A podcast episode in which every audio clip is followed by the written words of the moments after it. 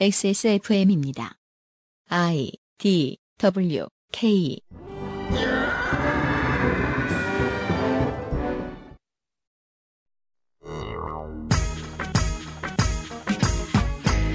30년 만에 개헌이 다가오고 있습니다. 이미 정당들은 모두 개헌에 동의했고 문재인 대통령 역시 선거운동 당시부터 지금까지 개헌에 대한 의지를 흐리진 않고 있습니다. 구체적 내용만 남아있는 것인지도 몰라요. 국가가 지향하고 추구하는 가치와 그 동력원을 새로 명시해야 하는 작업에 앞서 시사 아카데미에서 필요한 교양을 쌓아둡시다.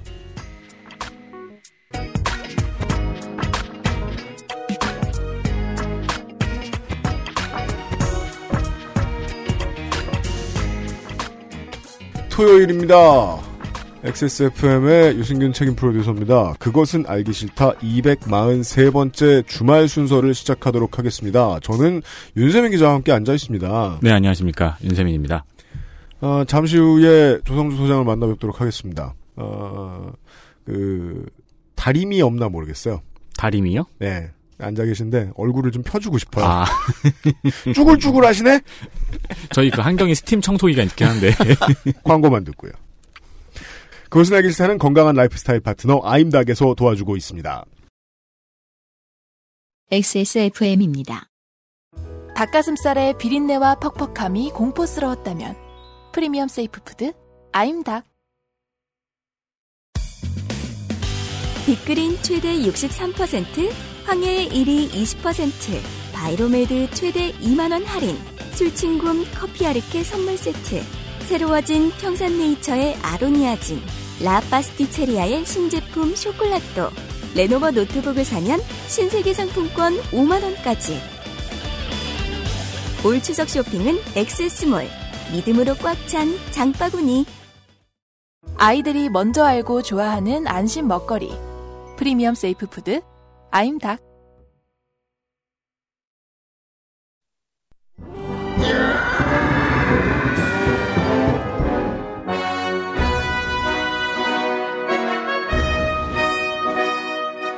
학구적인 정치 탐방 시사 아카데미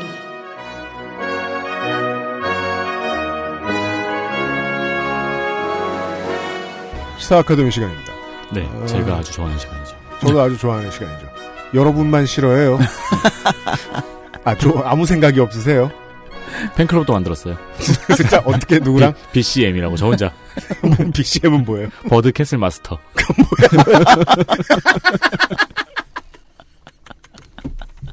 눈에 잘 안 띄는 문제 연구소 네. 조성주 소장입니다. 네, 반갑습니다. 조성주입니다. 네. 요즘 많이 바빠 보이세요. 아, 예, 아, 이게 약간 경무에 시달리는 것도 있지만, 아, 박원순 씨, 하여튼, 예. 사장님 아, 욕하면 예, 안 아, 돼요. 죄송합니다. 예. 정신이 혼미한 것 같아요. 이거 뭐, 편집되나요? 네. 시장님이 경무 네. 조성주 소장을 경무에 시달리게 하고 네, 있어요. 그런 것도 있지만, 네. 제 최근에 이제, 그, 약간의 이제, 이, 뭐, 청결 상태가 좀 나빠졌는지, 네. 귀, 뒤, 포피낭조. 이거 발음 잘해야 돼요. 이렇게. 포피낭종. 네, 귀, 뒤, 뒤. 예, 뒤입니다. 예, 발음 네. 잘하셔야 돼요. 네, 알았어요. 네. 아, 네. 거기 여기도 뒤에 붙이는 게 보고. 예, 예, 예. 어, 저는 어느 순간 이렇게 그림을 그리시다가 스스로 몸에 손을 대신 줄 알고 네. 그 부분을 이렇게 붙이고 오셔가지고 예. 아, 피부과도 좀 다니고 있고 이게 이제 면역력이 떨어지면 이게 뭐 이렇게 난다 그러더라고요. 잘 안 그런 편인데 네. 하여튼 뭐 그런 여러 가지로 좀 심란한 일들을 겪고 있습니다. 아, 스트레스 받을 때 흔히 생기는 일입니다. 면역력 떨어지는 거. 어, 귀 맞아요. 뒤 포피낭종. 저도 귀 관련된 걸로 올 봄에 문제 좀 겪었거든요. 음. 중심을 못 잡아서. 네.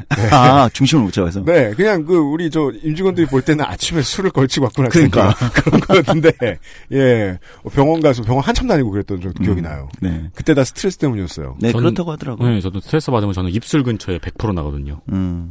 사회를 지탱해주는 사람들은 더 현명하거나 더 강한 사람들이 아닙니다. 그냥 스트레스를 더 많이 받고 살고 있을 뿐입니다. 그렇죠. 힘들면 일을 관둘 수 있으면 모르겠는데, 이게 제가 어제하고 그저께 이 시간에도 제가 잠깐 말씀을 드린 것 같은데, 아, 마흔이 되면요. 커리어를 못 바꿔요. 이제부터 딴 걸 할 수가 없어요. 예. 할수 있긴 한데 음. 그 하려 들면 실패자가 너무 많이 보이는 거죠. 그치. 눈에 띄지 않는 문제나 열심히 연구해야 돼요. 네. 오늘 뭔 얘기해 주실 거죠? 예. 오늘은 두 가지 측면에서 얘기를 할 건데요. 하나는 원래는 제가 이제 눈에 띄지 않는 문제 연구소 소장을 맡고 있는데 음. 눈에 어마어마하게 띄었었는데 음. 갑자기 어느 순간부터 우리 눈에 사라진 문제 개헌 개헌. 그렇죠 개헌 그러니까 헌법과 관련된 얘기를 좀 해보려고 해요. 음. 근데 이제 일반적으로 개헌에 관련된 얘기라는 게 뭐 개헌을 어떻게 하는 거냐, 개헌이 왜 필요하다, 필요 없다, 뭐 이런 논쟁이 많은데 저는 조금 다른 각도에서 개헌을 하면 우리의 삶이 좋아지는가? 아니면 회의론인가요? 음, 회의론이기보다는 이것이 거대한 맥커피는 아닌가. 한국 사회에서, 한국 정치에서 개헌이라는 논의가 가지는 조금 다른 의미. 음. 그래서 헌법이라는 것이 원래 민주주의에서 무엇이길래 음. 개헌 논의가 되어야 하는가. 네. 뭐 이런 측면 한번 볼 거고요. 음. 또 하나는 저는 민주주의를 약간 가끔씩 민주주의와 긴장 관계라고 하는 게 좋을 것 같아요. 긴장 관계에 있는 두 가지가 있다고 생각해요. 하나가 민주주의와 긴장 관계에 있는 그렇죠. 것. 그러니까 이것은 뭐 뗄 수는 없지만 늘 긴장 관계에 있어서 한쪽이 지나치게 힘이 강해지면 나머지 한쪽을 축소시키는 이런 음. 문제. 즉, 어, 좀 극단적으로 얘기하면 민주주의를 가끔은 축소시키는 존재는 무엇일까라고 했을 때 저는 두 가지를 떠올립니다. 하나는 헌법. 헌법. 네. 또 하나는 행정혁신. 행정혁신이요? 네. 그러니까 보통은 우리는 이제 이 두 가지가 민주주의를 바치는 굉장히 중요한 요소다. 라고 생각하는데. 그렇죠. 헌법은 민주주의의 근간이고 음. 네. 행정의 혁신은 행정이 좀 관료주의가 혁신되고 행정이 혁신되어야 시민들의 민주주의가 더 좋아진다. 라고 생각하는데. 하는데 오히려 두 가지 측면이 민주주의를 때로는 음. 다운사이징, 축소시킬 수 있다. 줄어들게 만들 수 있다. 음, 그런 측면도 한 번은 우리가 좀 짚어볼 필요가 있잖아요. 늘 그런 것은 아닙니다. 그래서 이건 일종의 긴장 관계죠. 균형이 맞지 않으면은 음. 위험해지는 음. 음, 이런 측면을 개헌 논의를 섞어가지고 한번 이야기를 해보고 싶습니다. 헌법과 행정 혁신의 가치로 무언가가 쏠려버리면 손해를 보는 게 민주주의라는 생각은 한 번도 안 해봤습니다. 어, 오늘 왠지 고급 과정 같네요. 헌법이 직업 정치인들한테 무슨 의미인지에 대한 얘기를 해주실 것 같네요. 네, 그, 근데 얼른 생각해 보면 우리 아까 박현수 잠깐 얘기했지만 이번에 만약에 하게 되면 30년 만에 87 체제 혁신안이 나오게 되는 겁니다. 이번에 헌법이 바뀌면. 그렇죠. 근데 그게 무슨 뜻이냐면 그동안 헌법 바꾼다는 얘기 박근혜 전 대통령 아니어도 누구나 다 말했는데 네. 30년 동안 바뀐 적 없다는 뜻입니다. 그렇죠. 현실 정치인들이 헌법에 대해서 어떻게 생각하고 있길래 만진 적은 많은데 움직이거나 바꾼 적은 없는가? 네. 음. 두 가지가 있을 것 같아요. 하나는 실제 한국 정치에서 현실 정치인들은 지금까지는 87년 이후에 사실 87년도 마찬가지라고 봐야 되는데 지난 한 30년 동안 헌법이라는 것은 정치 환경을 역전시키는 뭐 일종의 비장의 카드. 정치 환경을 역전시키는 예, 청와대 권력이 예를 들면 뭔가 약간 혼에 몰렸을 때, 음. 어, 예를 들면 개헌을 통해서 국면을 반전시키겠다. 어, 거대한 이슈를 던지는 거죠. 네. 근데 대한민국에서 정, 대한민국 정치에서 가장 거대한 이슈가 뭐냐라고 음. 하면 늘 영순위로 꼽히는 건 개헌이겠죠. 음. 헌법을 개정하는 것. 정치 내에서는. 네. 근데 이거 좀 독특한 상황이에요. 이게 모든 나라가 그런 거 아니에요. 아 모든 나라가 네, 우리는 네. 머릿속에 음. 민주주의는 어쨌든 헌법이라는 게 가장 근간을 이룬다고 기초 같은 거라고 생각하잖아요. 예. 그러니까 이거를 고친다는 건 그 체제 자체를 뭔가 근본부터 뜯어 고친다. 음. 어, 체제에 큰 변화가 온다. 이렇게 머릿속에 딱 뭐랄까 일종의 프레임이 잡힌단 말이죠. 네. 근데 모든 나라가 헌법에 아주 근간을 이- 이루는 건 아닙니다. 음. 여기서 얘기하는 헌법이라는 건 어, 문서화된 음. 명문화된 헌법이라는 것이 늘 근간을 이루는 건 아니에요. 음. 독일 같은 경우는 헌법을 정확히는 헌법이라고 우리가 번역하기보다는 이제 기초법이라고 번역하는 게 맞는데 기초법. 어, 우리로 따지면 그냥 일반 법률이에요. 일반 법률이라는 건 헌법의 나머지 법들과의 가장 큰 차이점은 이걸 어긴다고 벌 받는 경우가 없다라는 건데요. 네. 기초법이라는 말도 좀 그런 의미로 들리긴 하는데 음. 이거는 헌법이랑 다르다. 조금 더 현실적으로 얘기하면은 헌법은 개정하기가 어렵잖아요. 네. 투표도 해야 돼. 개헌이 잘 안 되는 이유가 있잖아요. 네. 개정하기가 어렵잖아요. 네. 예, 그걸 과정을 밟는 것도 국회의 큰 동의를 얻어야 되고 그렇죠. 근데 기초법이라 하면 3 분의 2 이상의 또는 투표를 거쳐야 되고 기초법이라는 건 그냥 의회에서 다른 법률처럼 개정하는 거예요. 음. 좀 정기국회에서 헌법을 뜯어 고쳤어요 같은 그렇죠. 맞습니다. 음, 음, 조금 느낌이 다르지 않아요? 음. 명문화된 우리로 따지면 헌법인 기초법이 이런 것이 예를 들면 모든 그 사회의 근간이다 이렇게까지 얘기하기는 조금 어렵다는 거죠. 음. 어. 어, 어 떤 나라는 헌법이 명문화되어 있지 않은 나라도 있어요. 그럼 아, 어떻게 헌법이? 영화되어 있지 않고 그냥 불문헌법이라고 하죠. 외우는 거예요? 문서화되어 있지 않은 거예요. 음, 헌법이라는 건. 음. 주기도문도 명문화돼 있는데. 아. 음. 국가 통치를 위한 질서의 준거로 여겨지는 관습, 알고들 있지만 적어두지 않는 불문 헌법. 현재는 영국과 뉴질랜드가 불문 헌법을 유지하고 있습니다. 그러니까 그런 나라들도 있을 수 있는 거예요. 그리고 또 한국의 한국적 특수성은 그러니까 민주주의는 뭐 어차피 나라마다 수백 개가 있는 거거든요. 네. 근데 한국적 특수성은 헌법이 굉장히 큰 근간을 이루고 있죠. 그렇죠. 헌법의 이미지는 되게 반석 위에 박혀 있는 어. 문, 문자들이잖아요. 맞아요. 모든 게 그런 건 아니다. 모든, 모든 나라가 나라가. 그런 것은 아니다. 네, 그러니까 각 나라의 민주주의의 모델만큼이나 헌법이 차지하고 있는 헌법이라는 것이 차지하고 있는 것도 어, 하나의 구성 요소 중 하나라고 보는 게 맞지 않을까 이런 거예요. 음. 그러니까 우리는 그 반석 방금 이제 윤세민 기자의 반석 같은 느낌이 아니라 네. 집을 구성하는 여러 가지 요소가 있을 수 있잖아요, 그렇죠? 음. 그 중에 하나인 음. 나라들도 많다는 거죠. 음, 한국은 뭔가 기둥뿌리처럼 보는데. 네. 그렇죠. 이것을. 네. 어. 이거는 특수성인데, 그러니까 우리는 이제 권위주의 정권을 겪었단 말이죠. 음. 군사 독재 정권을. 네. 근데 그때 가장 쟁점은 이제 모든 걸로 헌법, 유신 헌법, 헌법을 통해서 뭐 유신을 선포하고, 헌법을 통해서 대통령을 간선제로 뽑고 네. 이렇게 해왔죠. 그러니까 87년 민주항쟁이라는 것이 결국은 개헌이잖아요. 개헌. 네. 즉 대통령을 직선 직선제. 대통령 직선제로 표현해. 음. 그거를 위해서 개헌을 해, 해야 된다. 음. 그런데 호헌하겠다. 네. 즉 헌법을 지키겠다. 호. 음. 그래서 호헌 철폐 독재 타도 이게 이제 맞습니다. 87년의 구호잖아요. 네. 네. 네. 그러니까 민주화 우리는 어쨌든 운동의 정서가 굉장히 강한 나라예요. 대한민국은. 그렇죠. 거리에 100만 명씩 촛불 드는 거 보세요. 음. 네. 뭐 운동권의 나라입니다. 걸러 들으세요. 네. 내 나라다 이런 말 하시는 건 아니에요, 소장님. 네. 그런데 그러니까 우리는 그 과정 자체가 즉 개헌을 통해서 민주주의를 쟁취했기 때문에 그렇죠. 네, 네. 그렇기 때문에 헌법이라는 것이 한국의 정치에서는 그 이후 30년 동안 음. 굉장히 근간 같은 걸 차지한 거예요. 쟁취 과정이 너무 국민들에게 로맨틱했기 때문에 네. 그렇죠. 클 수밖에 그 없다. 다른 나라 민주주의 역사 같은 거 보면 우리나라 진짜 대단한 역사잖아요. 네. 어마어마한 역사예요. 그러니까 네. 압축 성장이라고 할 만큼 압축적 민주주의를 하는 나라이기도 한 거예요. 그러니까 생각컨대 다른 나라들이 선거제도를 고친다는 음. 얘기도 별로 못 들어봤고요. 음. 그렇죠. 선거제도를 고쳤다고 해도 100년, 200년에 한 번 고친다 그래야 되나? 네. 그건 거의 스코틀랜드가 독립하겠다고 나서는 것처럼 흔한 일이 아닌 거. 그렇죠. 어떤 것 같긴 해요. 네. 다른 나라가 200년에 걸쳐서 민주주의를 민주화를 하고 민주주의를 만들어가는 과정을 음. 우린 30년에 걸쳐서 하고 있는 거예요. 음. 네. 음, 그래서 확실히 우리가 살아있는 동안에 그 정치 환경이 변한 걸 보면 개헌, 다른 나라는 이- 부르는 이름이 다르겠습니다만 음. 개헌이 좀 잦아 보이긴 하네요. 그렇죠. 음. 예. 네. 그러니까 독일은 그러면 왜 그런 식으로 살까? 헌법보단 기초법. 그냥 일반 법률, 마치 일반 법률처럼 그냥 의회에서 개정을 하고. 네. 그건 독일은 이런 경험이 있기 때문이라고 얘기할 수 있을 것 같아요.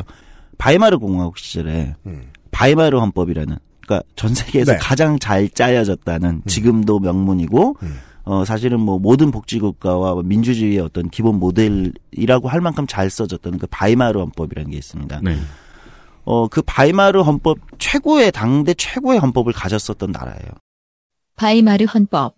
1919년에 만들어진 바이마르 공화국의 헌법. 공화정을 먼저 수립한 다른 나라들의 헌법의 장점을 모으고 여성 투표권, 언론, 집회, 결사의 자유를 보장하고 인권 개념을 발전시킨 현대국가 성립의 교과서. 대한민국 헌법 제1조도 국가 권력은 국민으로부터 나온다 는 바이마르 헌법 1조에서 차용했습니다. 히틀러의 집권 이후 사실상 효력이 없는 채로 존속하다가 독일 패전 직후 폐기됩니다. 그런데 바이마르 공화국 다음에 온 게 뭐냐면 히틀러죠. 그렇죠. 나치란 말이에요. 네. 최고의 헌법으로도 나치를 막을 수 없었던 겁니다. 음. 그 경험이. 그러니까 이건 역, 그 경험은 뭘 의미하냐면 나치의 출현을 막는 것, 전체주의의 출현, 파시즘의 출현을 막는 것은 헌법으로 가능한 것이 아니라고 독일은 경험한 겁니다. 음, 음. 음, 음, 음, 음, 응. 음. 좋은 헌법이 민주주의를 지켜주는 게 아니더라. 음. 아, 그 헌법이라는 거는 어떻게 보면은 그 굉장히 강한 무기 가 될 수도 있는 거군요. 네. 이건 개헌 관련된 기사를 볼 때마다 사실은 뭐 중학생, 고등학생들도 얼마든지 예측할 수 있는 문제예요. 이게 내가 위주로 간들, 음. 총리로 간들, 음. 혹은 중임제 부통령을 만든들, 뭐가 달라지지? 그건 저도 굉장히 궁금해하는 문제예요. 그걸 달라진다고 보이려고 만드는 만들어서 야당 의원들이 늘 갖다 쓰는 단어가 제왕적이라는 단어잖아요. 네. 대통령 앞에 제왕적이라고 붙이면 왠지 개헌해야 될 것 같으니까. 음. 그럼 제왕적 수- 추상은 안 나올 수 있나? 그렇지. 제왕적 대통령이 중임하면 그 사람은 제왕적이 아니게 되나? 음. 예. 이런 질문을 한 번 해본 적 있어요. 네, 맞아요. 아주 예리하게 지적하신 건데 독일의 경험에서 반추해 보면 지금 한국을 헌법의 문헌들이 그러니까 문자들이 바뀌면 음. 무엇이 바뀌는가?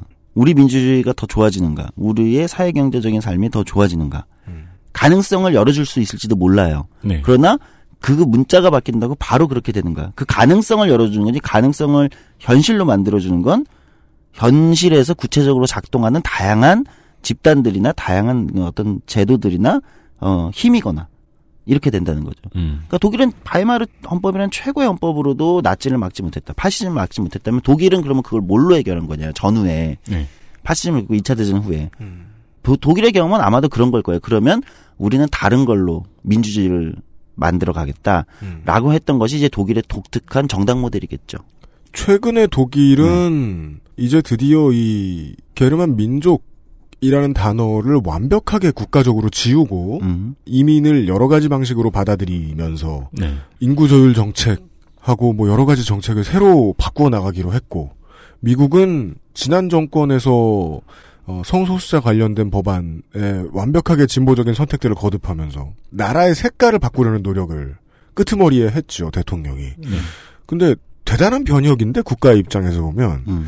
그거를 하고자 하면 이제 왠지 그 헌법에 그렇지. 몇 줄을 바꾸고 싶은 거예요. 예. 대한민국은 민주공화국이다. 뭐 이렇게 음. 썼다 치자. 그 음. 거기에다가 그 괄호 넣고 나치랑 안 친한 뭐 이런 한 줄을 넣겠다거나 네. 예, 단일 민족이 아닌 음. 뭐 이렇게 넣겠다거나 다시 말씀을 들은 걸 생각해 보니까 그 한 줄 넣는 게 뭐가 중요한가 하는 생각은 듭니다. 음, 그럴 수 있는 거예요. 그러니까 이제 나라마다 다른 건데, 그러니까 독일은 그것을 예를 들면 어떻게 했냐면 헌법으로 민주주의를 수호할 수 없다면 다른 건 우리 자기네 경험은 그랬으니까 적어도 그렇다면 우리 본인들은 그걸 이제 독특한 정당 체계 시, 정당 시스템으로 한 겁니다. 기민당이 보수적 기민당이 어, 카톨릭적 가치관에 입각한 어떤 복지 예를 들면 사회 경제적인 어떤 이런 것들을 어, 한국처럼 극우 정당이 아닌 보수적 기민당이 흡수하고 나치의 출현을 막고 음. 보수가 나치의 출현을 막고 음. 3인당이 예를 들면 또 극좌를 막고 그러면서 이제 중간에 뭐 작은 녹색당이나 좌파당이나 이런 것들이 출현을 이제 용인하는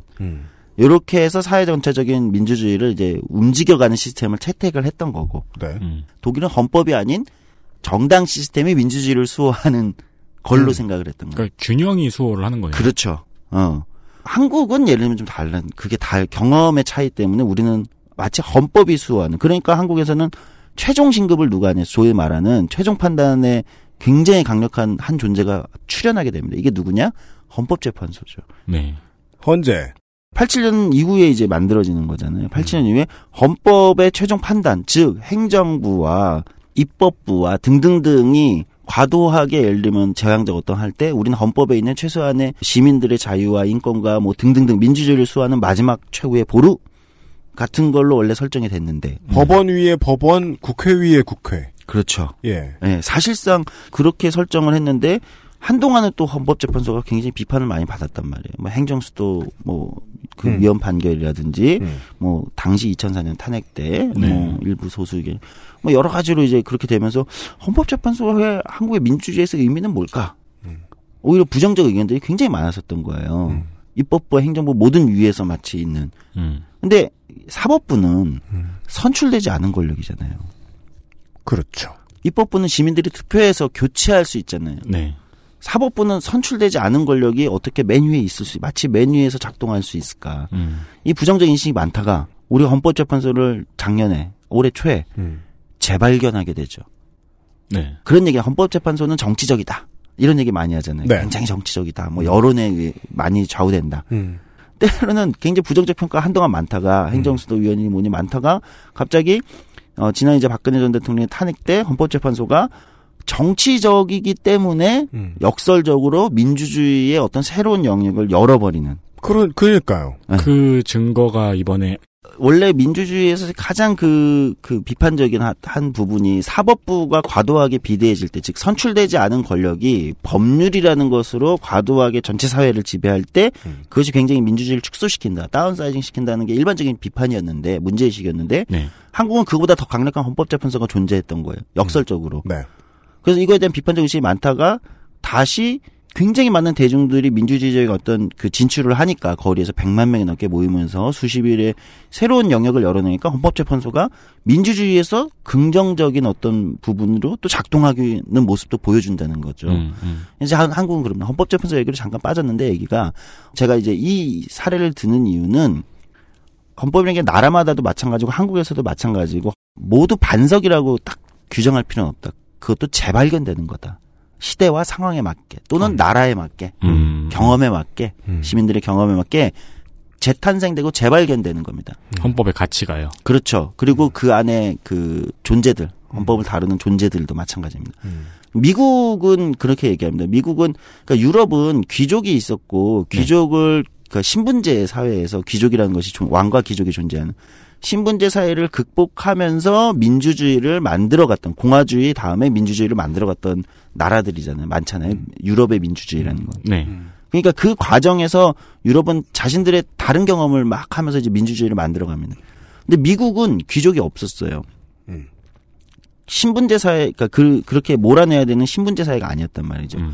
그러니까 그 안에서 민주주의를 미국 미국 같은 경우는 완전히 모델링 해서 만듭니다. 명목상으로나마 신분제는 없었기 때문에 네. 그 전에 이제 좋은 신분이 있었던 조상들의 돈을 끌고 들어와서 미국으로 정착한 부자들이 모여서 의회를 이루긴 했지만 네.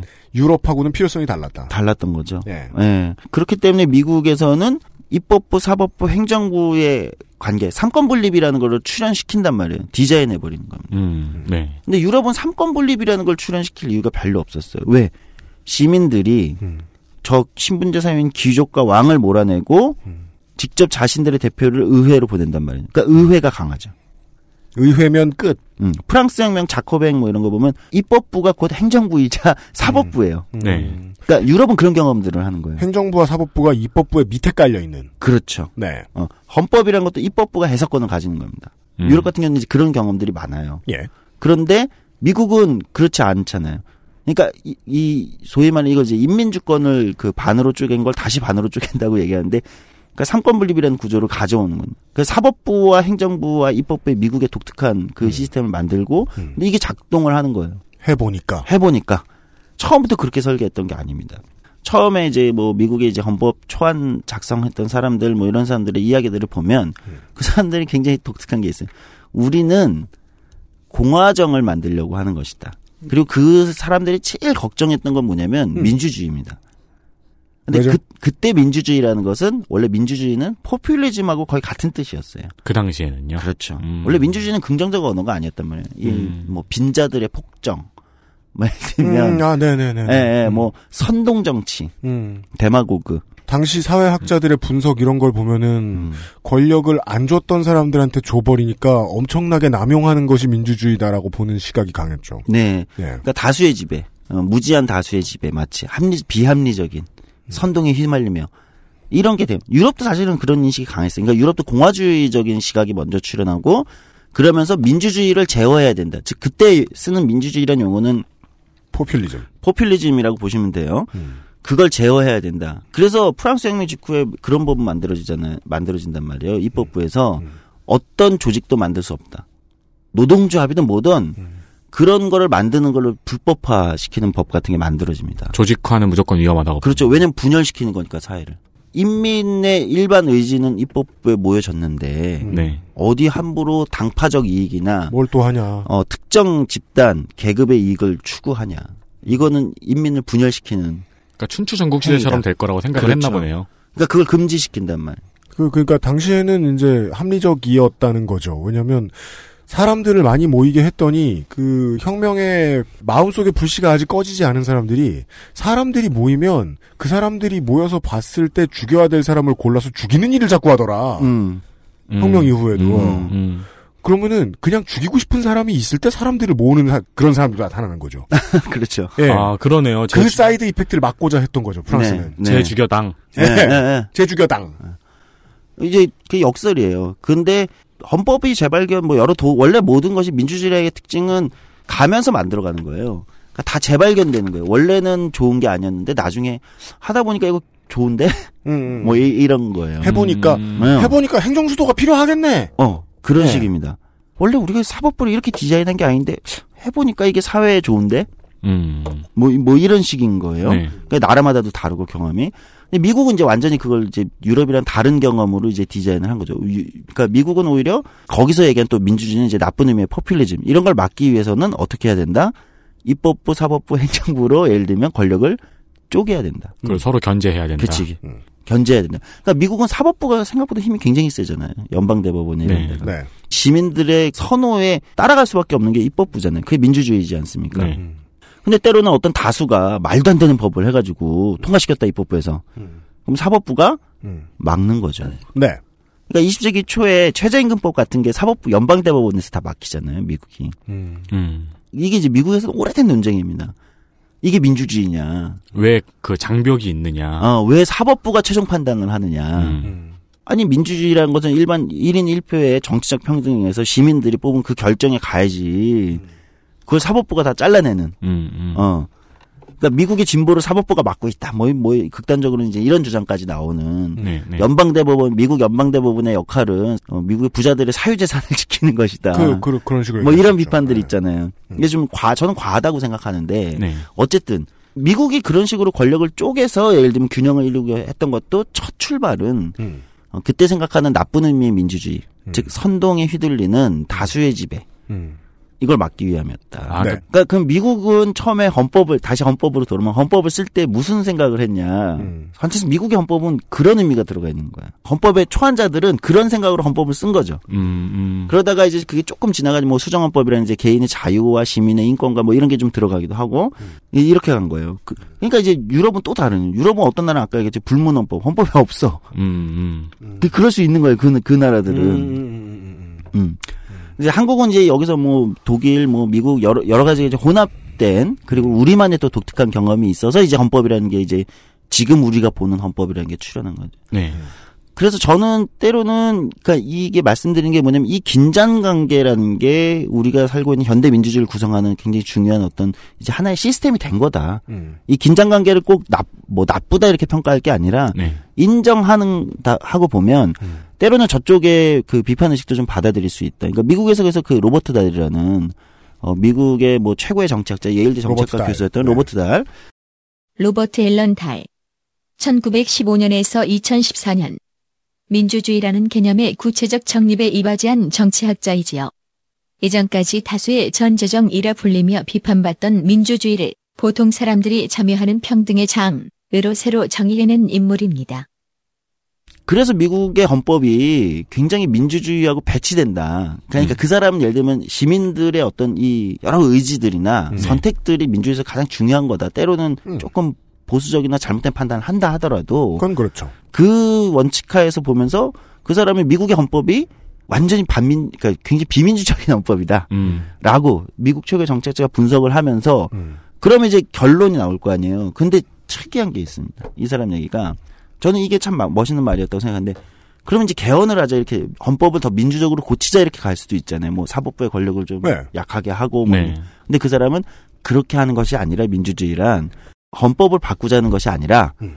헌법에 대한 우리의 생각을 바꾸자는 것이다. 이건 굉장히 재미없는 강의를 들었을 때 결말이잖아요, 보통. 그렇죠. 땡땡을 바꾸자는 것이 아니라 땡땡에 대한 우리의 생각을 바꾸자는 것이다. 많이 뭐 여기저기 뭐 응용할 수 있을 것 같은데 그 헌법은 여러 번 말씀드립니다만은 그 어떤 것도 알고 보면 재단하지 않아요. 칼로 가르듯. 음. 그래서 헌법은 그 나라가 같이 가지고 있는 아까 말씀하신 단어 중에 끄집어내면 그 국가에 대해서 국민에 대해서 해야 되는 생각을 지정해줘요. 음. 음. 그러면 헌법을 고칠 이유가 없는 것이기도 한 거예요. 그러니까 그 되게 뭐랄까 문자화된 철학 같은 느낌이잖아요. 그렇죠. 헌법은. 그래서 그럼 철학만 바꿔라. 헌법 바꿀 거 없이. 네. 이거 그렇게 딱 얘기하는데 아 이것도 굉장히 개- 그러니까 신선한 시각인 거죠. 음. 미국의 헌법이 정말 뭐 우리가 수호해야 되는 예를 들면 총기의 자, 소유의 자유 뭐 이런 게 다 헌법 논쟁이잖아요. 미국에서는. 네, 네. 네. 그게 결국 마지막에 다 연방 대법원에서 이제 논쟁이 돼서 판결이 되면서 사회가 진일보하거나 예를 들면 뭐 이렇게 논쟁이 된단 말이죠. 네. 근데 이제 이 로버트 달 같은 사람의 시각은 여기서 조금 다른 시각으로 보는 거잖아요. 음. 그게 아니라 그거를 우리가 우리 시대에 맞게 헌법을 고치는 게 아니라 해석하는 것이다. 헌법이란 결국은 그렇죠. 헌법재판소에서 하는 일이 그거잖아요. 음, 해석하는 것이다. 근데 한국은 사실은 어떠냐면 헌법에 있는 문자들이 바뀌어야 법률이 바뀌고 새로운 해석이 출현한다고 우리는 생각하는 경향성이 강하죠. 네. 음. 자, 그럼 다시 이제 intro에 얘기했던 이제 개헌 논의로 돌아오면 그렇게 되는 겁니다.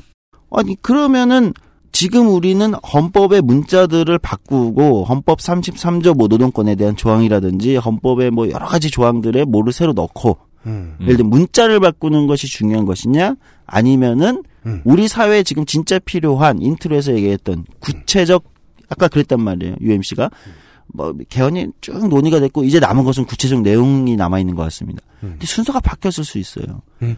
구체적 내용들이 논쟁이 되고 쭉 해서 결론으로서 마지막에 점 찍는 것 아, 그것이 그렇구나. 문자가 바, 문자가 바뀌는 음. 문자로서의 헌법이 바뀌는 것이 되어야 되는 게 아니냐라고 생각할 수도 있다는 거예요. 그러니까 하다 보니까 이런저런 바꿀 게 있다라고 얘기를 하다 보니까 얘기가 커져가지고 그럼 헌법을 바꾸는 게 어떨까 음. 하고 해서 헌법을 바꾸는 게 자연스러운 순서인지도 모르겠다. 그렇죠. 근데 한국은 아까 얘기했죠. 민주화 운동의 경험과 음, 네. 이 오랜 경험 때문에 반석이라는 게 가니까 헌법이 바뀌어야 그 위에 있는 그 기초가 기초 있는 음. 기초공사에 있는 반석이 바뀌어야 그 위에 있는 다른 기둥이나 다른 요소들이 바뀔 수 있다라고 생각하는 경향성이 굉장히 강하다는 거죠. 아, 장- 카테고리를 그릴 때 음. 헌법을 반석으로 놓고 그리느냐, 혹은 가장 상위에 있는 카테고리를 놓고 그 밑으로 토너먼트 대진표처럼 그리느냐. 아 그렇죠. 그렇죠. 작년 7월 이제 작년 여름에 이제 박근혜 전 대통령이 음. 하도 걱정이 많으니까 네, 어, 사람들의 관심을 다른 데로 돌려보려고 했던 마지막 노력이었어요. 그죠. 개헌 얘기를 했던 음, 거. 그 순간에 이제 그 정치인들이 개헌을 보는 시각에 대한 생각을 좀 많이 하게 됐었는데 이 얘기를 해서 안 걸릴 거라고 생각했단 말이야? 라는 생각을 해보니까 그게 신기하더라고요. 오, 그래, 그러면은 조성수 소장이 말한 거하고 정반대로 뭘 바꿔야 될지는 모르겠지만 개헌은 하자라고 얘기하는 게 얼마나 매력이 있길래 저러는가. 그렇죠. 네. 그러니까 그 뭐냐면은 그 역시 우리 머릿속에 있는 저는 이제 좀 제 개인적 의견입니다. 어 대한민국의 국민들의 머릿속에 있는 어떤 강력한 프레임을 작동시키기 위함이 아니냐. 이 음. 강력한 프레임. 음, 개헌이라는 것 equal 혁명의 다른 말이기도 하고 음. 한국에서는 음. 또 다른 87혁명. 어 그러니까 개헌 equal 혁명이에요. 그러니까 이런 게 있는 거예요. 세상이 뒤집어지는 거예요. 그 Back to the Future 시리즈를 보면은 네. 거기에 나오는 마틴이라는 주인공이 네. 겁쟁이라는 소리를 들으면은 이제 몸에 스위치가 켜지면서 맞아요. 예, 무모하게 덤비고 그러잖아요. 음. 어떻게 보면 그런 장치인 거네요. 음. 개헌이란 단어가. 이렇게 네. 각자의 자리에서 종사하고 있는 국민들이 갑자기 응 하게 만드는. 가만히 있어도 되는데 미래로 가게 만드는. 네. 네. 좀 거물급 정치인이 되면 다들 이제 개헌에 대해서 한마디씩 하죠. 네. 마치 네. 그것은 대한민국을 나는 대한민국을 이렇게 바꿀 것이다라고 얘기하는 음. 주된 클리셰가 바로 개헌이라는.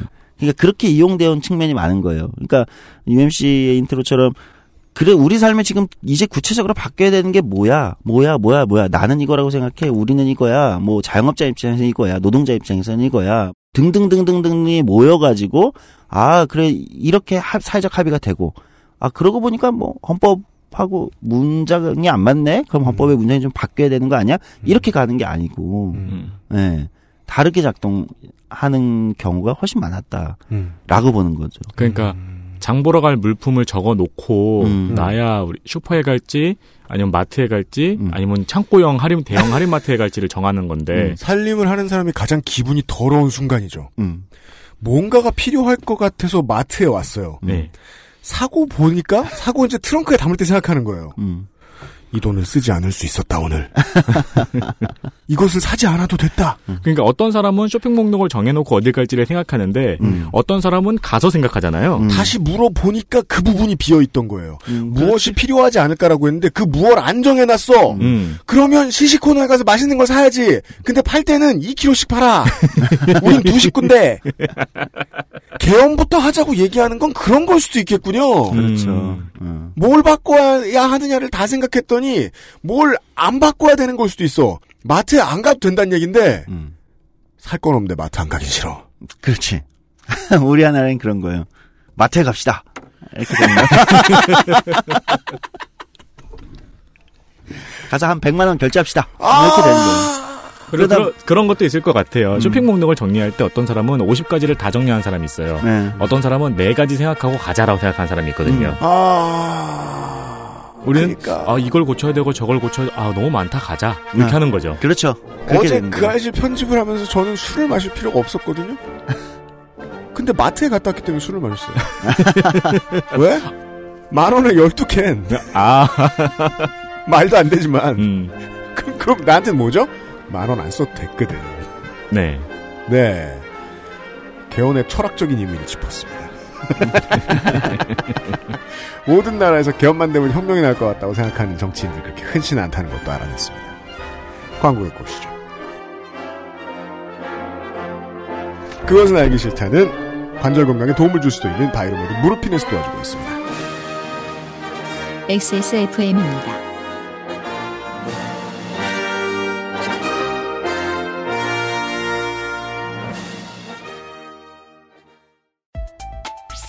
무르피는 관절 및 연골 건강에 도움을 줄 수 있는 건강기능 식품입니다. 관절의 불편함 개선, 관절 구성 성분 제공, MSM과 속단 등 복합 추출물이 함유되어 있으며 당신의 관절 건강에 도움을 줄 수 있습니다. MSM의 인체 적용 시험 결과 12주 섭취 후 관절의 통증, 뻣뻣함, 운동 기능이 뚜렷하게 개선됨을 확인하였습니다. 평소 관절이 불편한 부모님이나 운동을 많이 하는 분들 또는 무릎을 많이 사용하는 모든 분들께 권합니다. 엑세스몰에서 만나요. 순면 감촉 커버 잘 만들고 제갑 29 days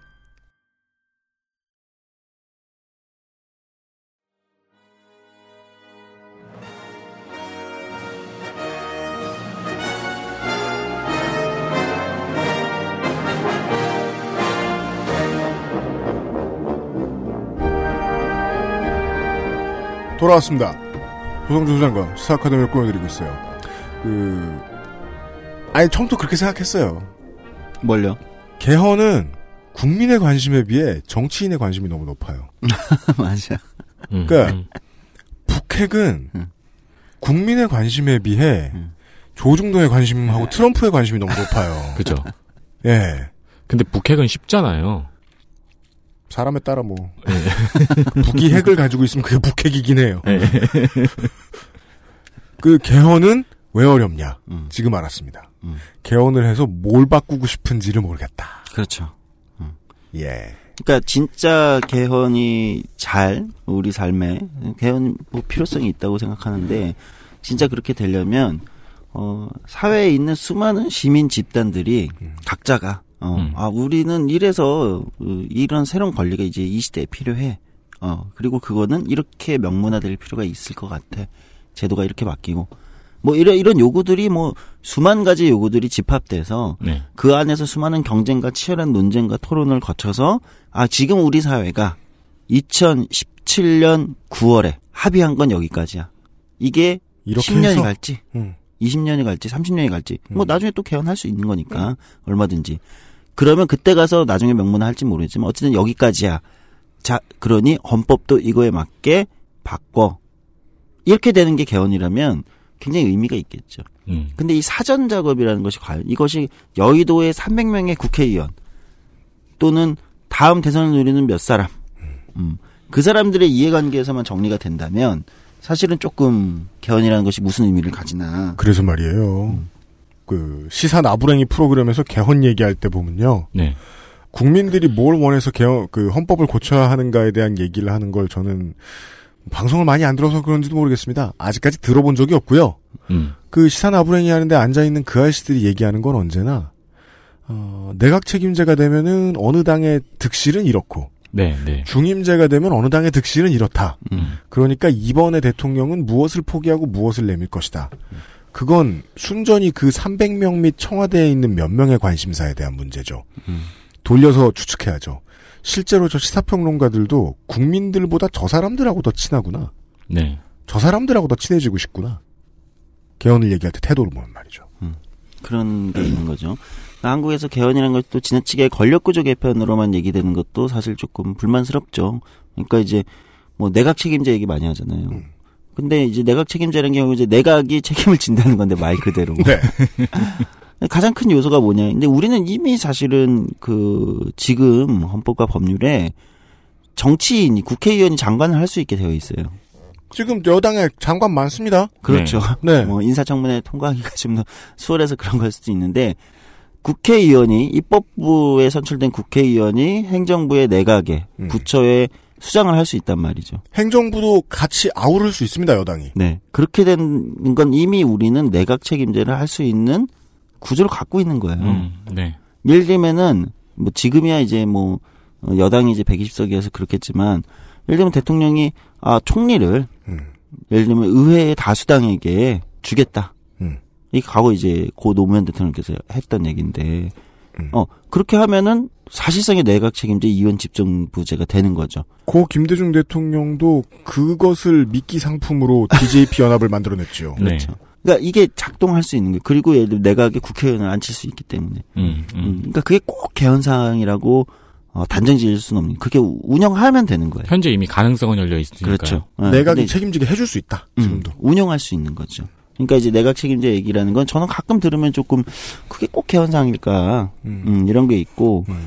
음 저는 그래서 이제 개헌을 둘러싼 수많은 이슈들 사이에서 우리가 좀 헌법에 대해서 좀 조금 상대적인 시각을 가질 필요가 이- 있다는 게 하나 두 번째는 개헌이 무엇 때문에 필요한 것인가가 더 중요하다. 음. 무엇 때문에 음. 목표 이거에 대해서 좀 생각을 해볼 필요가 있겠다 이런 말씀을 좀 많이 드리고 싶었고요. 그 두 가지 얘기를 해주셨고. 네. 그러면 처음에 내주셨던 키워드들 중에서는 어, 요것에 대한 질문이 남아 있습니다. 네. 이미 우리는 지금 요 얘기하면서 자연스럽게 행정부에 대한 얘기를 했죠. 네. 행정혁신과 민주주의는 뭔 관계냐? 네. 잠깐 돌아가 볼게요. 어, 민주주의라는 것이 처음에 굉장히 나쁘게 쓰였던 이유가 있잖아요. 네. 그것은 다수의 음. 어, 이렇게 무지한 대중들이 음. 다 한 표씩 갖지 않습니까? 네. 음, 아무리 똑똑한 누구도 음. 아무리 예를 들면 비합리적인 판단하는 누구라도 어차피 한 표예요. 음. 음. 민주주의라는 제도에서는 내가 투표장에 안 갔으면 좋겠는 저 사람도. 그렇죠. 네. 똑같이 한 표란 말이죠. 예. 뭐 누구는 이것 때문에 화가 날 수도 있습니다. 그러나 네. 한 표란 말이죠. 그런데 이 이 한 표들이 다 모여가지고 어떤 선택을 한단 말이죠. 음. 어, 그게 이제 그렇게 해서 구성되는 게 보통은 입법부잖아요. 네. 그렇잖아요. 입법부잖아요. 행정부는 어쨌든 우리 사회 공동체가 움직이기 위해서 필요한 행정이라는 게 존재하잖아요. 예. 그럼 입법부와 행정부의 관계라는 거는 사실은 이것도 늘 긴장 관계가 있을 수밖에 없는 거예요. 행정부는 음. 선출되지 않은 권력이란 말이에요. 음. 근데 대통령은 또 선출해요. 대통령제를 운영하면. 네. 시민들 모두가 뽑은 대통령과 음. 투표로 선출된 권력 대통령과 시민들 모두의 의지로 선출된 권력인 입법부가 음. 긴장 관계에 있을 수밖에 없는 겁니다. 음. 이 와중에 행정이라는 것은 어떤 밑에 거대한 관료 조직이 현대 관료 조직이 국가 공동체를 운영한단 말이죠. 네. 음. 근데 여기는 가장 기본적인 합리성이겠죠. 합리성. 효율성이겠죠. 당연합니다. 예, 뭐 등등등의 논리로 작동할 거란 말입니다. 실무니까요. 예. 그런데 이것과 입법부의 판단이 시민들의 음. 개별의 수많은 의지들이 모여서 내려진 어떤 입법부라는 시민들의 의지가 충돌 긴장 관계에 있다는 거예요. 그렇죠. 우리가 공무원을 뽑지 않잖아요. 투표로 뽑지 않잖아요. 그렇죠. 네. 공무원은. 음. 그렇죠. 그러니까 우리는 입법부를 통해서 민주주의의 우리의 의지를 작동시키는데 이 거대 관료 조직, 행정 관료 조직이라는 행정 시스템이라는 것은 음. 우리의 의지를 집어넣기가 힘들죠. 그래서 메뉴의 수장은 우리가 선출하는 거예요. 어느 동사무소, 어느 주민센터에서 벌어지는 음. 어, 일을 간단하게 하고 싶어 하는 공무원과 음. 너희들 월급 전부 다 내 세금이야라고 소리 지르는 주민과의 싸움. 네, 맞아요. 네, 아주 거칠게는 그런 장면이 있단 말이죠. 그런데 네. 우리는 그러면 아 저 소리 지르는 저 진짜 좀 진상. 진상 네. 이렇게 볼 수 있지만 사실 민주주의라는 것은 이 수 수백만 수천만의 소리 지르는 진상들과 네. 합리성과 효율성으로 무장한 거대 공동체를 관리하는 관료 조직 간의 긴장 관계라는 겁니다. 음, 음, 음. 어. 그래서 이 수많은 근데 어느 시기마다 때로는 노동자들의 강력한 요구가 음. 어 필요한 어떤 시기가 올 수 있어요. 그럼 이제 막 갑자기 노동 문제가 중요해서 입법부에서 노동 친노동적인 의원들이 막 되고 당선되고 국회의원들도 뭐 예를 들면은 갑자기 친노동적인 법안들을 발의하고 막 이럴 수 있죠. 노동당이 집권해. 네, 예를 들면 음. 그러면 행정관료 조직과 이게 긴장관계 있어서 이거를 이제 그렇게 움직여야 되는데 행정관료 조직이 그 외에 꼭 안 따를 수 있다는 게 이게 가끔은 행정혁신이라는 이름으로 나타난다는 겁니다. 음. 스텔라 데이지호 지금 문제가 서먹서먹해지면서 많은 그런 얘기를 저희 그 박래훈 소장도 얘기를 해주셨죠. 행정부의 수장이 바뀌었는데 밑에 공무원들이 안 바뀌어가지고 일이 지지부진한 건 똑같다. 음. 예. 어, 어떤 나라들은 이래 선거로 입법부가 바뀌면 그 입법부가 공무원을 바꿉니다. 네. 공무원들이 대거 교체돼요. 여기 여기서 얘기하는 공무원은 우리가 얘기하는 뭐 정년이 보장되는 그런 공무원이 아닌가요? 공무원들의 상당수가 입법부가 바뀜에 따라서 바뀌는 아이고. 이런 시스템도 있어요. 어, 그건 야, 저거 같네요. 그 단기로 그 부름에 응해서 오는 프리랜서 같은 느낌이네요. 예, 정무직 우- 요즘 표현 뭐 정무직 별정직 근데 이게 대부분이 그런 사람들로 되어 있는. 한국에도 그런 사람들이 있긴 있는데 많지는 않죠. 음. 그러니까 이게 예전에는 부패 원흉이기도 했죠. 엽관제라고. 음. 그러니까 나 당선시켜주면 이 너- 자리 줄게. 어, 음. 그렇죠. 네. 네, 이, 이렇게 돼서 그걸 굉장히 안 좋게 봤는데 그거는 그거 나름대로의 민주주의의 장점이 있었던 요소도 있다는 거예요. 즉 시민들의 표출되는 의견을 음. 행정 관료 조직에 그대로 투입할 수 있잖아요. 음, 음, 음, 음. 갑자기 막 미래부에서 Active X를 없앨 의지가 있는 공무원으로 싹 깔아붙여요. 그렇지. 음, 네. 그러면은 뭐 청탁회의에 들어왔는지는 모르겠지만 국민들한테는 내 표가 행정부에도 수- 바로 반영이 되는구나 내 표심이 음. 라는 생각이 들 수도 있을 것이다. 음. 그러니까 일관성이나 행정이 가지는 일관성이나 효율성, 합리성이라는 측면은 좀 줄어들 수 있지만 시민들의 의견을 반영한다라는 민주주의 현대 민주주의의 민주주의의 근본적인 어떤 그 문제 의식 그렇잖아요. 네. 그거에 작동해야 된다. 정부는 음. 정부는 시민이 구성하는 거니까 음. 이 정부라는 건 그거에 작동해야 된다라는 원칙에 입각해서 보면 그것도 장점이 있다는 거예요. 미국에 만약에 그런 식으로 미국의 음. 행정부가 그런 식으로 돌아갔다면은 경찰들은 좀 더 일찍부터 흑인들 눈치를 봤겠네요. 음. 그러니까 미국은 주지사가 바뀔 때마다 네. 검찰총장도 직선을 하기도 하잖아요. 음. 그런 것도 그런 의미로 볼 수 있는 거예요. 미, 미국은 그런 것들이 초기 굉장히 많이 남아 있었어요. 네. 예. 그러니까 미국은 행정 권력이 그렇게 센 나라는 아니었던 거예요. 음. 어, 사법부는 되게 센데 행정 권력은 그렇게 그래서 초기 미국의 시스템이라는 거는 뭐 이렇게 여러 가지 확인이 필요하겠지만 상당 부분 선거에 따라서 공무원의 상당수가 바뀌는 시스템이었습니다. 음, 네.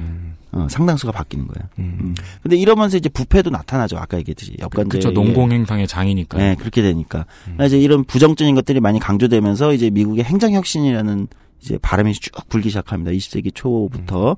그래서 그게 이제 20세기 중반에도 한번 세게 불기 시작하고. 그러면서 행정은 효율적이고 합리적이고 예를 들면은 친절해야 되고 이런 것들이 바람이 쭉 붑니다. 그런데 그러면서 뭐가 약해지기 시작하냐. 민주주의의 반응 속도가 약해지기 시작하는 겁니다. 행정이. 아. 전 이해 못했어요. 그러니까 여기서 아무리 국회의원이 바뀌고 뭐가 바뀌어도 행정은 원래대로 가는 거예요, 그냥. 네, 네. 아, 아, 아, 예, 예. 그러니까 반응이 안 되는 거예요. 선거에서 우리가 아까 아까 박래군 소장님 얘기랑 비슷한 거예요. 이게 투표로 선출된 권력이 바뀌어서 시민들의 의지가 명확하게 표현이 됐는데, 입법부가 바뀌고 어 대통령 어, 바, 대통령이 대통령이 바뀌고. 바뀌었어. 그러나 이 거대한 행정 관료 조직은 원래의 논리대로 가는 거예요. 그러니까 행정부가 선풍기에서 너무 멀리 있는 거죠. 그렇지. 그 대통령이 한국으로 얘기해 보자고요. 장관도 바꿨어. 음, 차관도 바꿨어. 음. 공무원은 그대로. 네.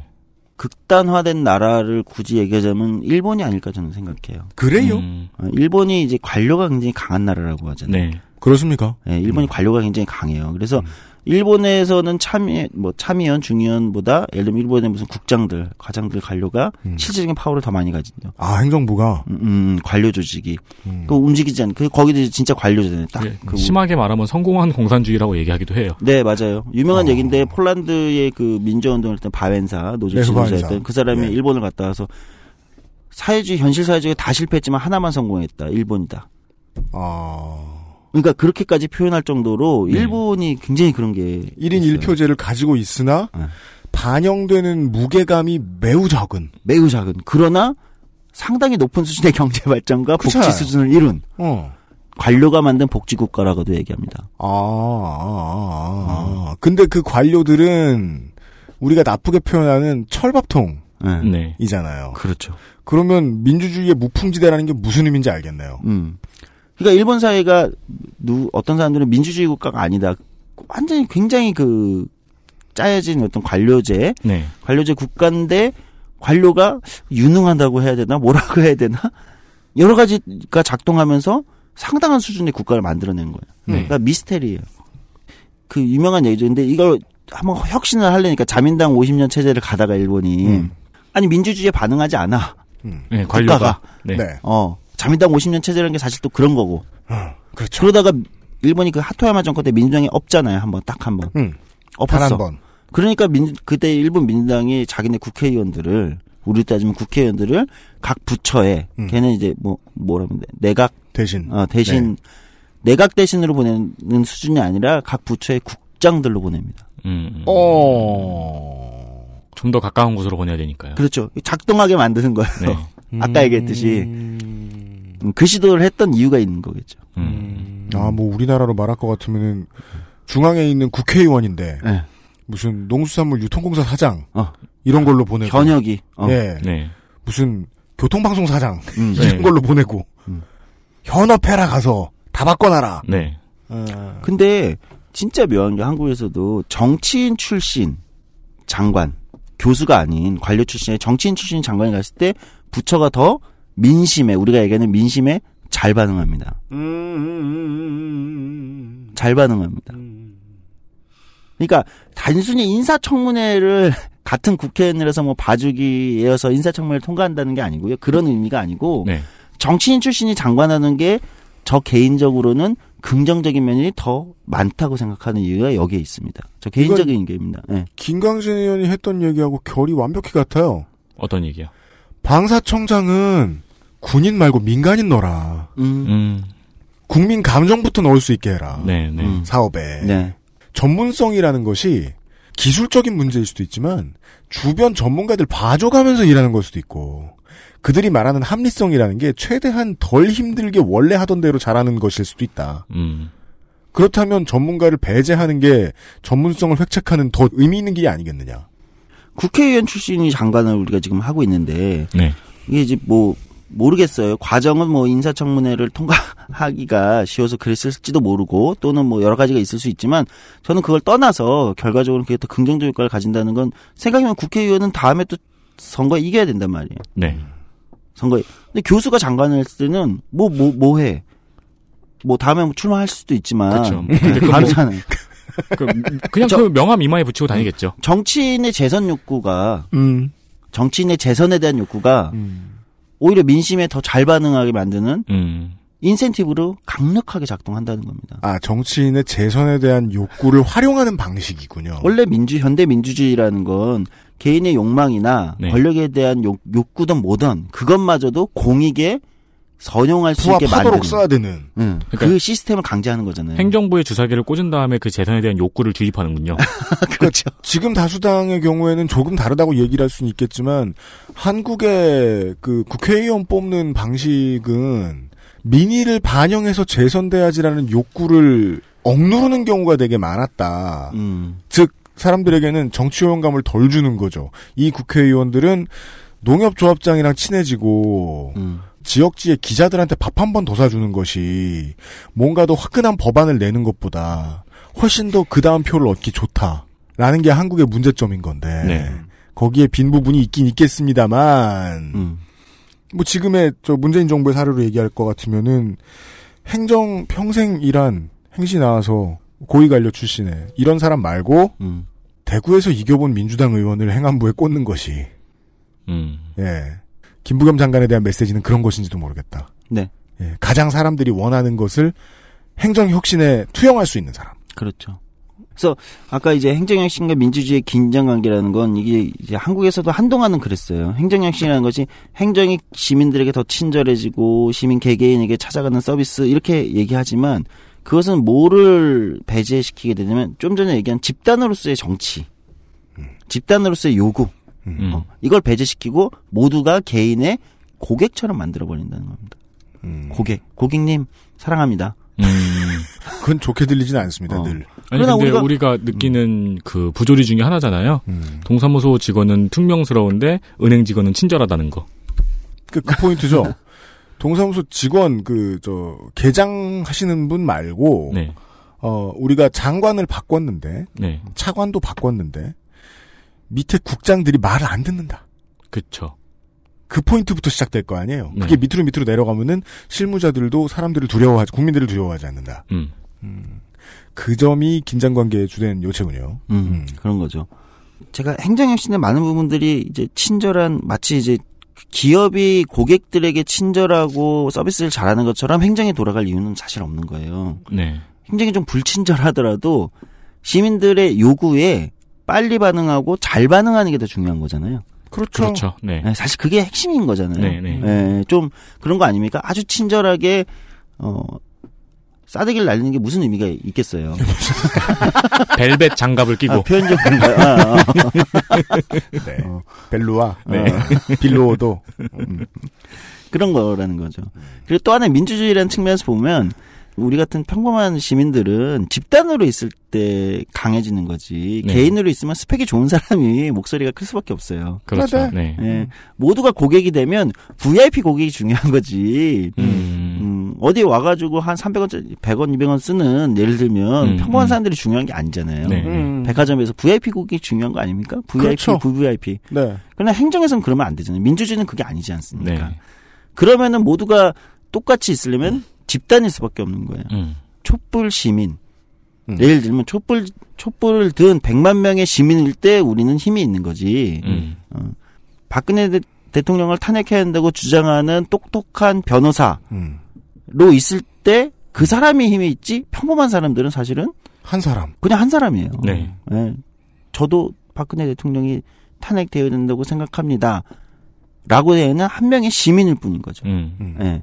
예. 그렇게 있으면 사실 누구의 의견이 더 많이 반영되겠냐는 거예요, 음. 행정에. 더 스펙 좋은 사람. 행정을 사람. 시장으로 본다면 고객의 힘은 개개인의 힘이 아니라 다수가 아닐 때는 짚을 수가 없다. 네. 예. 그래서 집단으로 의견이 표출되는 게 중요하다. 그러니까 인터넷 세상이나 SNS 세상에서는 똑똑한 개인들이 굉장히 이제 뭐 좋아요도 많이 받고 예를 네. 들면 뭐 공유도 많이 되고 화제가 될 수 있지만 네. 네. 그러나 실제 현실의 민주주의에서는 그런 게 아닌 거잖아요. 더 강력한 따봉충이 민주주의에서 더 큰 힘을 가지는 것이 아니다. 그렇죠. 제가 좋아하는 격언이 생겼어요, 지금. 제가 말했지만. 아, 웃겨가지고 다음 얘기를 잊어먹었네. 아는 따봉충들을 떠올려주세요. 어쨌든, 예. 예, 이제 다시 이제 제일 처음에 이제 저기로 돌아가 볼게요. 그러니까 저는 이제 민주주의라는 것도 그냥 재발견된 거다. 헌법과 행정혁신 논의를 하고 싶은 건 민주주의는 원래 안 좋은 용어로 쓰였다는 거잖아요. 음. 네. 대중들이 선동에 휘말려 음. 어 다수의 지배를 하고 있다. 음. 음. 어 그래서 굉장히 모든 그 초기에 이 이제 현대 민주주의를 국가를 디자인하던 많은 똑똑한 사람들이 제일 두려워했던 게 민주주의예요. 즉 지금 얘기를 하면 포퓰리즘. 음. 음. 그러나 해보니까 음. 어라 포퓰리즘이 더 많은 사람들에게 평등을, 더 많은 사람들에게 인권을, 더 많은 사람들에게 자유를 가져다주는 긍정적 효과를 주었다는 거죠. 음. 그래서 발견해낸 겁니다. 사람들의 지식을 모았더니 음. 생각보다 되게 괜찮은 결과가 나오네. 음. 그게 좀 느리고 시끄럽고 귀찮긴 해요. 음. 음. 더럽게 귀찮, 아니 표현이 귀찮아요. 되게 귀찮죠. 귀찮고 짜증 나지. 원하는 만큼 순식간에 되진 않아요. 그렇죠. 그리고 때로는 되게 비효율적이고 비합리적인 선택을 할 때도 있어요. 네. 그러나 조금 시각을 넓게 보면 어 그게 전체 사회를 더 좋게 만들더라라고 재발견을 계속 해내는 겁니다. 음. 그런 의미에서 오늘 얘기했던 이제 헌법과 행정혁신이라는 두 가지 키워드로 자주 이야기를 끌어온 저의 결론은 결국 무슨 얘기를 하고 싶었던 거냐면 네. 어, 우리는 마치 무엇이 정답처럼 딱 구조적으로 짜여질 겁니다. 이것이 좋은 민주주의다. 음. 이것이 좋은 것이다라고 딱 정답이 있다고 우리가 생각할 필요는 없다는 겁니다. 음. 새롭게 재발견해낼 것은 무엇인가? 2017년 9월 거대한 사건을 1년여에 거친 거대한 사건을 겪은 대한민국 시민들이 음.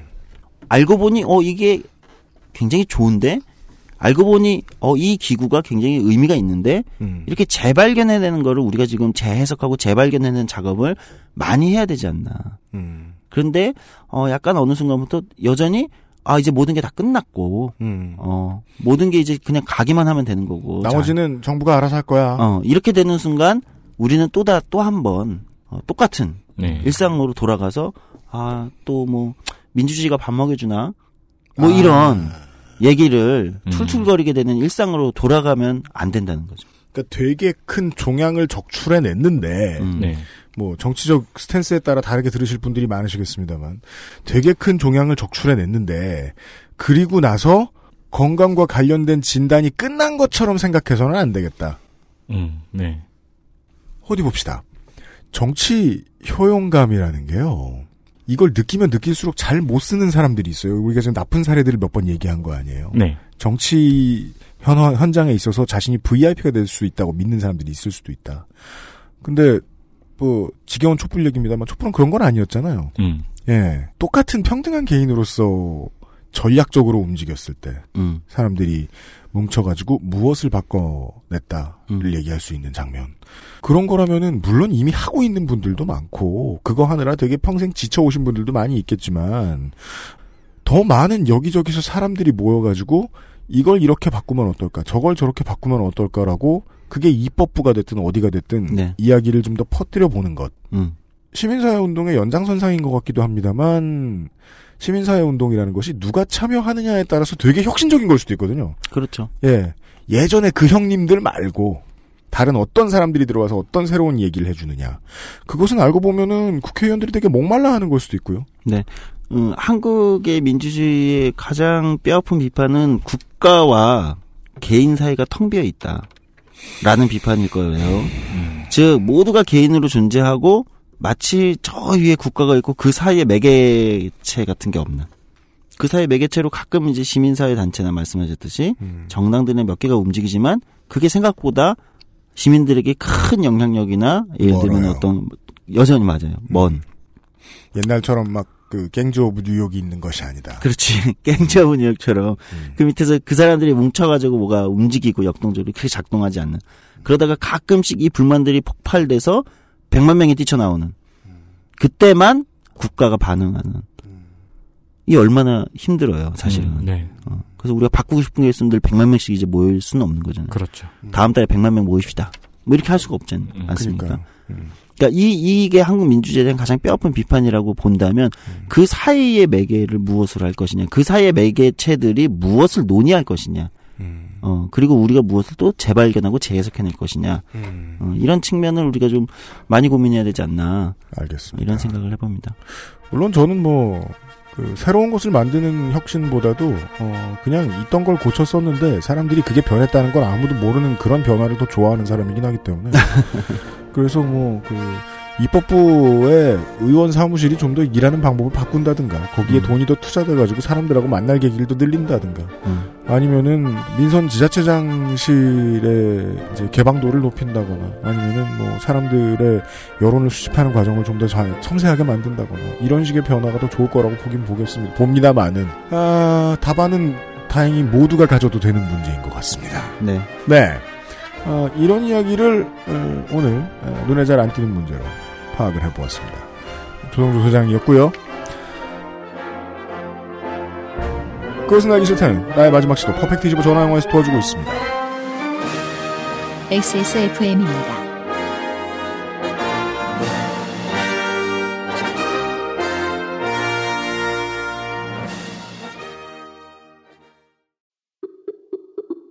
내 인생의 6개월이 그냥 날아가 버렸어.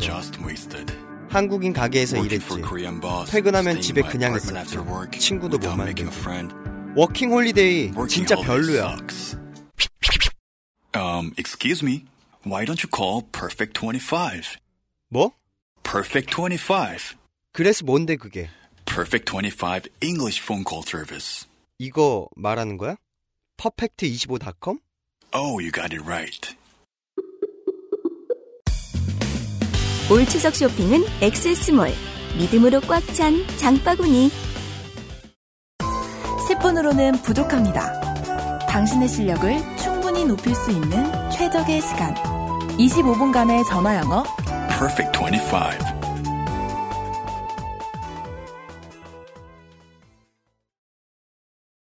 시사 아카데미를 마무리 짓기 전에 네. 음, 말해도 되나? 예, 이런 반가운 소식을 하나.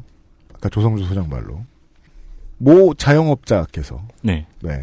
업계 최고 권위를 가지셨다는 모 자영업자께서 산별 노조를 만들고 싶은데 어떻게 해야 되냐고. 음. 그 알씨를 듣고 조성주 소장한테 문의를 하셨다는. 그럼 이제 이걸 듣고 여러 분야의 자영업자들이 조성조 소장님을 찾으시겠죠? 망했네요. 전문 용어로 망했어요. 조성주 소장은요 직업이 두 개나 있어요. 눈에 안 띄는 문제 연구소장하고요. 다른 저 돈 되는 일도 있고 그거 되게 바쁘거든요. 네. 여튼 어 그거 되게 뿌듯한 일인 것 같아요. 네. 예. 실제 변화를 일으킨 게 있고요. 하나 그런 소식이 있고요. 가끔 조 소장을 찾는 메일들이 있어가지고 음. 하나만 소개를 해드리죠. 네. 씨의 이야기입니다. 직원 수 3, 40명의 중소기업에 다니고 있는 경력 만 2년 차의 40대 중반 직장인입니다. 하던 자영업을 접고 버스 운전을 하다가 큰 사고를 내서 국비로 용접을 조금 배워 현 직장에 재직 중이고요. 취업 당시에 근로자 계약서 같은 거 잘 몰랐고 취업이 되느냐 마느냐의 기로였기에 현 직장 근로자 계약서에 그냥 사인했습니다. 계약 당시에 이상한 것도 있었습니다.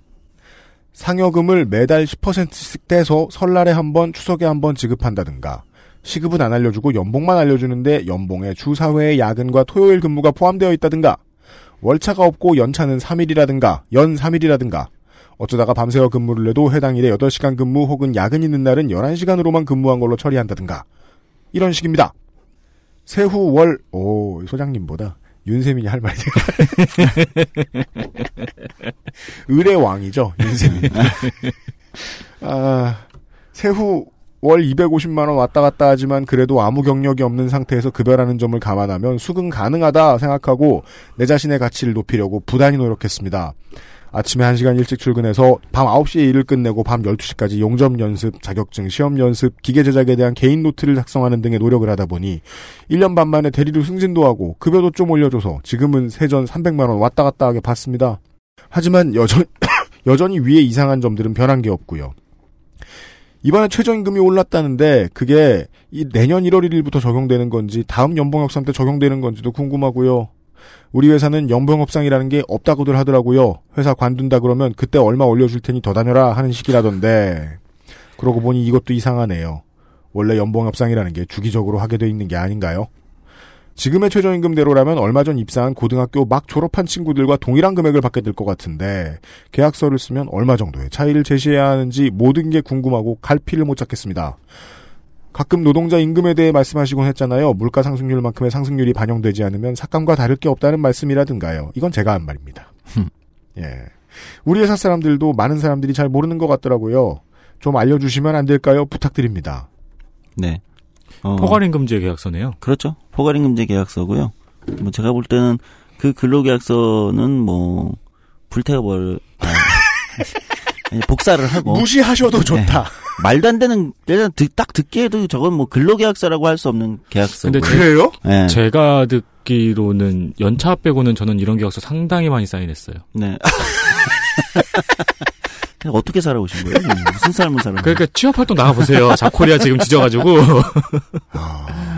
그냥 말도 안, 딱 듣기에도 말도 안 되는 걸로 계약서고. 그렇습니까? 예, 저거는 아마도 이제 그 야근 시간이나 노동 시간 측정을 제가 볼 때는 출퇴근해서 꼭 시간 측정을 해놓으세요. 자기 노동 시간 측정을 계산을 할 필요가 있는데요. 음. 뭐 출근 출퇴근부가 있다면은 그거를 확보해 놓는 게 좋을 것 같고 왜냐면 제 최저임금 위반이 될 거라고 봐요. 음. 지금 대충 세후 250인데 저 노동 시간에 연차 상여금을 뭐 상여금을 10%씩 월급에서 떼가지고 상 뭐 명절에 주는 뭐 상 그건 상여금이 아니죠. 그렇게 많이들 주죠. 그리고 네. 대기업들도 그런 연봉 구조 가지고 있는데 굉장히 많고요. 네. 그거를 심지어 면접 때 이야기를 안 해주고 나중에 월급이 말도 안 되게 들어왔길래 음. 왜 이렇게 들어왔나요? 그러니까 어 얼마는 떼어가지고 추- 추석에 나가는 거야라는 대답을 듣는 경우도 뭐 있어요.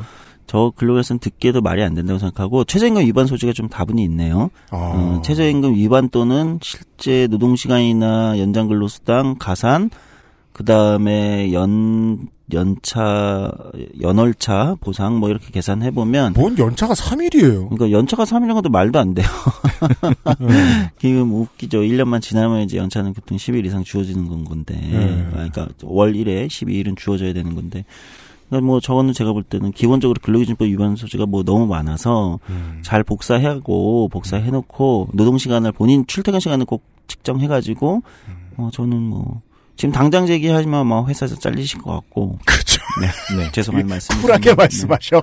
네, 전략적으로 판단하십시오. 네. 예. 잘 해놔서 체불이 이제 3년이에요. 채권 임금 채권 시효가 만약에 직장을 옮기실 생각이 있다면 옮기실 때 한 번에 털어버리시면 한 번에 음. 털어버리시면 목돈을 아 이게 표현이 좀 이상하네요. 어, 좋은 투자 상품이네요. 음, 요즘에는 이제 내가 뭐 일을 안 했는데 받겠다는 것도 아니고. 그렇죠. 그렇지 정당한 권리를. 근데 지금 요구하면 잘리니까 예, 예, 이직할 이직, 때. 이직할 때 한 번에 목돈을 장만하시는 것도 괜찮은 방법이다. 예. 청취자 여러분, 저희가 말이에요. 그 알실이 그 섭외를 허투루 하는 줄 아세요. 어디 뭐 동네 친한 형이면 불러오는 줄 알아. 저 이 형 몰라요. 누가 이렇게 얘기해줘요. 음. 노동 문제 상담을. 자, 혹시 어 뭐 금 사고 이런 거 하지 마시고요. 네. 금은 나중에 사세요. 예. 요즘 안전자산 유행이죠. 예, 3년 예, 이직하실 때 사세요. 가장 가장 중요한 게 본인 노동 시간을 증거로 확보해 놓는 거예요. 네. 네. 그거 굉장히 중요해요. 그래서 뭐 출퇴근부가 있으면 좋은데 없는 회사들도 많아요. 아니 그리고 보통 분쟁이 생기면은 회사에서 제일 먼저 하는 게 그거 숨기는 거예요. 네, 그래서 아, 그래요? 네. 어, 그럼요. 노동 시간 직전. 그래서 뭐 팁을 하나 알려 드리면 출근할 때 셀카 찍으시고 퇴근할 때 셀카를 찍으세요. 회사 그걸 앞에서. 가능하면 SNS에 올려 놓으세요. 네. 아. 셀카에 그 시간이 요즘은 이제 다그 음, 네. 파일에 그 수정이 뭐 기술적으로 아마 가능하겠지만 사실 거의 그 증거로 활용이 됩니다. 음. 회사 앞에서 출근할 때 셀카, 퇴근할 때 셀카. 어. 그럼 알바 아르바이트 하시는 분들도 똑같이 그 굉장히 자기 노동 시간 정확하게 측정하는 음. 그걸로 활용할 수 있거든요. 네. 네, 증거로도 활용되고 네. 네, 그렇습니다. 이제 그, 그, 어, 3차 산업 경영자 3년 차로서, 음. 그, 저는 이런 경험을, 이제, 이런 조언을 붙여드릴 수 있을 것 같아요. 3차 산업의 야근의 경우에는 시비의 소지가 너무 많아서 노무사분들도 되게 골치 아파 하시더라고요. 음, 그렇죠. 일을 했는지 아닌지를 어떻게 판단하냐.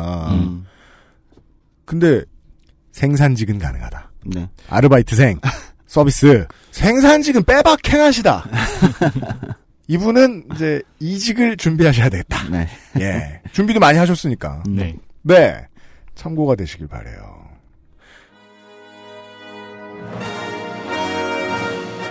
눈에 잘 띄지 않는 문제 연구소 앞으로 사연을 보내주세요. 나중에 소장님 어, 소재 떨어졌을 때, 예, 아, 요즘은 노동 문제 시대로 네. 코너를 바꿔버릴까봐요. 조성주 소장과 함께 인사드립니다. 저희들은 추석 때 쉬지 않습니다. 아, 미리 말, 말씀드리죠. 그리고 다음 주에도 변함없이 찾아뵙도록 하겠습니다. 윤세민과 유엠씨였습니다. 조성주 소장님 안녕히 가시고요. 저희들도 물러갑니다. 안녕히 계십시오. 감사합니다. 네, 감사합니다. XSFM입니다. I D W K